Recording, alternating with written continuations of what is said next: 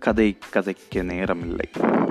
சிறு மழலைகள் உள்ள வீடுகளில் கதை சொன்ன காலம் மலையேறி போனது. உறவுகளுக்கு மதிப்புள்ள காலத்தில் தாத்தா பாட்டி அப்பா அம்மா என மற்ற உறவுகள் எல்லோரும் வீட்டில் உள்ள குழந்தைகளுக்கு கதை சொல்லித் தருவார்கள்.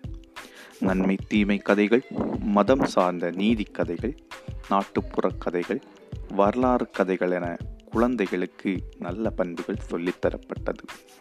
நாகரிக திகைப்புள்ள காலத்தில் குழந்தைகள் அழும்போது கதைக்கு மாற்றாக மொபைல் திணிக்கப்படுகிறது. கதை சொல்லவும் அவர்கள் கூட விளையாடவும் இன்று யாருக்கும் நேரமில்லை. மழலைகளிடம் கதை சொல்லி நாம் மறந்து போகும் இந்த கதை சொல்லும் கதையை காப்போம்.